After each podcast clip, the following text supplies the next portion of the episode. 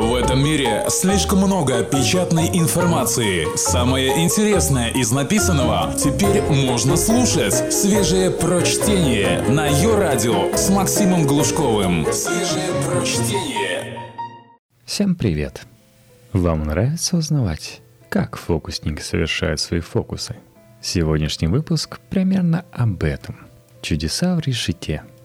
Чудо или явление в науке, классифицируемое как невозможность, произошедшее вопреки существующим законам природы, составляет основу человеческих религиозных верований. Подсознательная необходимость поиска причинности бытия телеология, которая заложена у нас с раннего детства, лишь подталкивает к постоянному поиску чудес по заковыристе. Зачем качаются деревья? Чтобы был ветер – Зачем мы живем? Чтобы попасть в Царствие Небесное.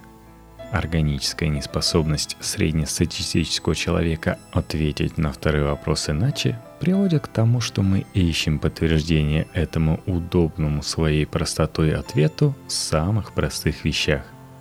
Так чудом становится любое выбивающееся из монотонной действительности явление, от мироточащей иконы – до явления лика Христова на тосте.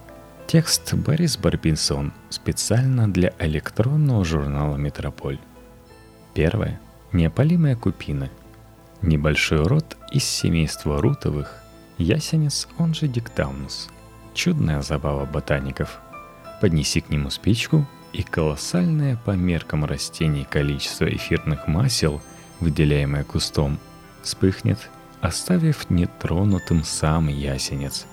Исходя из того, что это свойство кустарника было известно на протяжении многих тысячелетий по всему Ближнему Востоку, чудом в этой истории может выглядеть лишь то, что Моисей, пасший овец, заинтересовался фактом возгорания и подошел поближе, чтобы выяснить, почему так вышло – Яка же купина не сгораши опаляема, так о дева родила еси, и дева пребыла еси.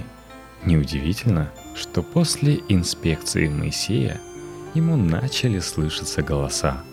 Ясенец далеко не безвреден для здоровья, и повышение температуры, жар и галлюцинации после контакта с ним – это далеко не самое плохое, что может случиться с пастухом – считающим себя спасителем рода израильского.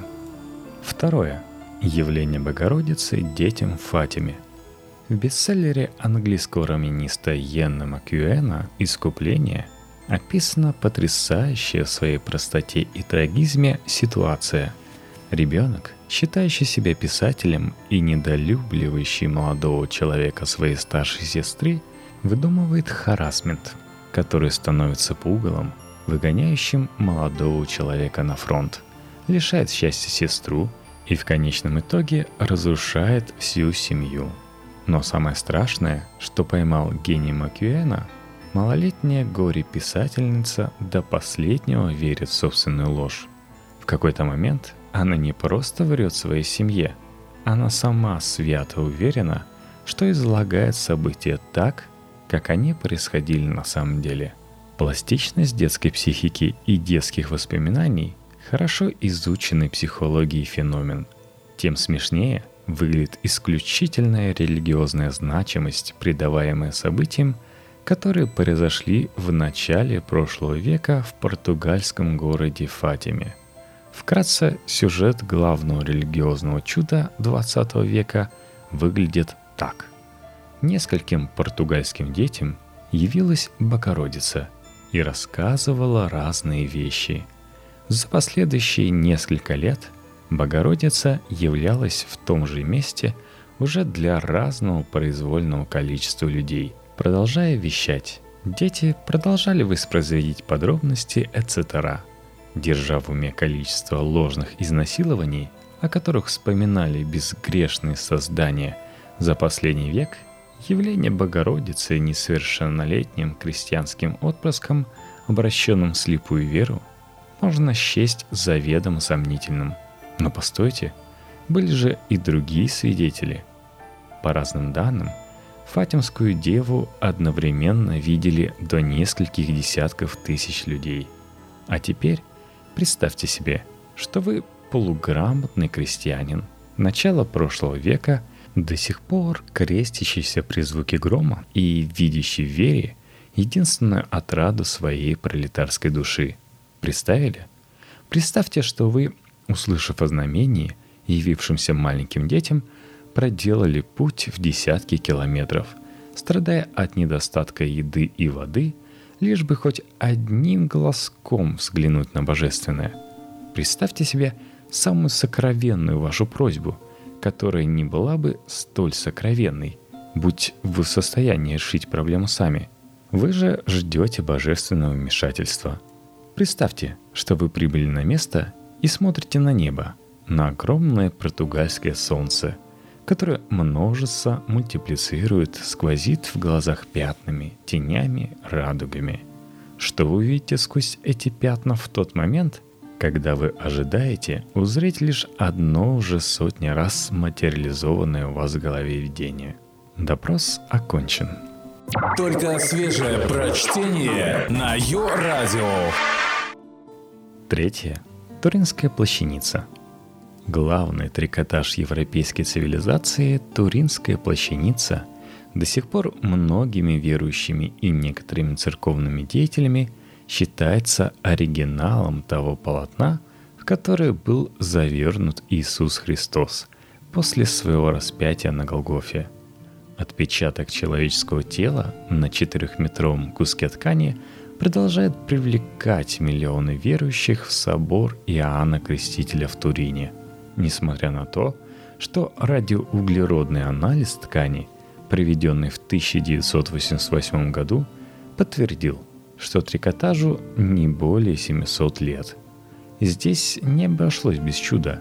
Чудо заявления католической церкви о том, что несмотря на подложность святыни, она все равно считается святыней, как напоминание о муках Христовых. Нам, атеистам, никогда не понять корреляцию между заповедью о несотворении кумира и поклонением простынке, призванной фальшивой с помощью точнейших научных методов. Но и здесь, возможно, не обходится без чудес когнитивного искажения. Четвертое. Мироточение икон. Появление маслянистых пятен и влаги на церковных иконах и статуях Явление, наблюдаемое уже не одно столетие. Однако подложность большинства прецедентов мироточения признает даже сама церковь. Это не мешает практически ежегодно влажняться все новым и новым иконам, вплоть до того, что в РПЦ появился даже специальный механизм признания иконы мироточащей. При обнаружении истечения мира на иконе о данном факте докладывается в епархиальное управление, которое направляет в храм специальную комиссию. В ее функции входит опрос свидетелей, осмотр иконы, ее местоположение, условий хранения. В случае положительного заключения направляется новая комиссия для более тщательного расследования возможности появления маслянистых пятен естественным путем – в случае, если вторая комиссия не выявила признаков естественного происхождения мироточения, икону помещают в опечатанный киот. Если и в нем продолжается появление маслянистых пятен, то икона объявляется мироточивой. Однако даже в этом случае ученые продолжают ссылаться на возможность конденсации влаги на дереве в специфических условиях, на истечение природных смолы из свежих икон – который пишется чаще всего на дереве, а также на попадание масла от лампад, висящих перед иконой, или банальнейшее заляпывание елеем от свежепомазанного целовальника святыни. Пятое. Благодатный огонь. Ежегодное схождение благодатного огня на Пасху в храм Господень в Иерусалиме – чудо скорее не физического свойства, но чудо милосердия и терпимости проявляемое научным сообществом по отношению к явлению, что само по себе открывает глубины в человеческой доброте. Церковь не приглашает ученых убедиться в совершаемом по расписанию якобы нарушении законов природы. А ученые и не лезут. Может ли существовать факт, сильнее утверждающий гуманистичность науки? В остальном, физика самого сгорания на открытом воздухе – вопрос даже не научный, а практический.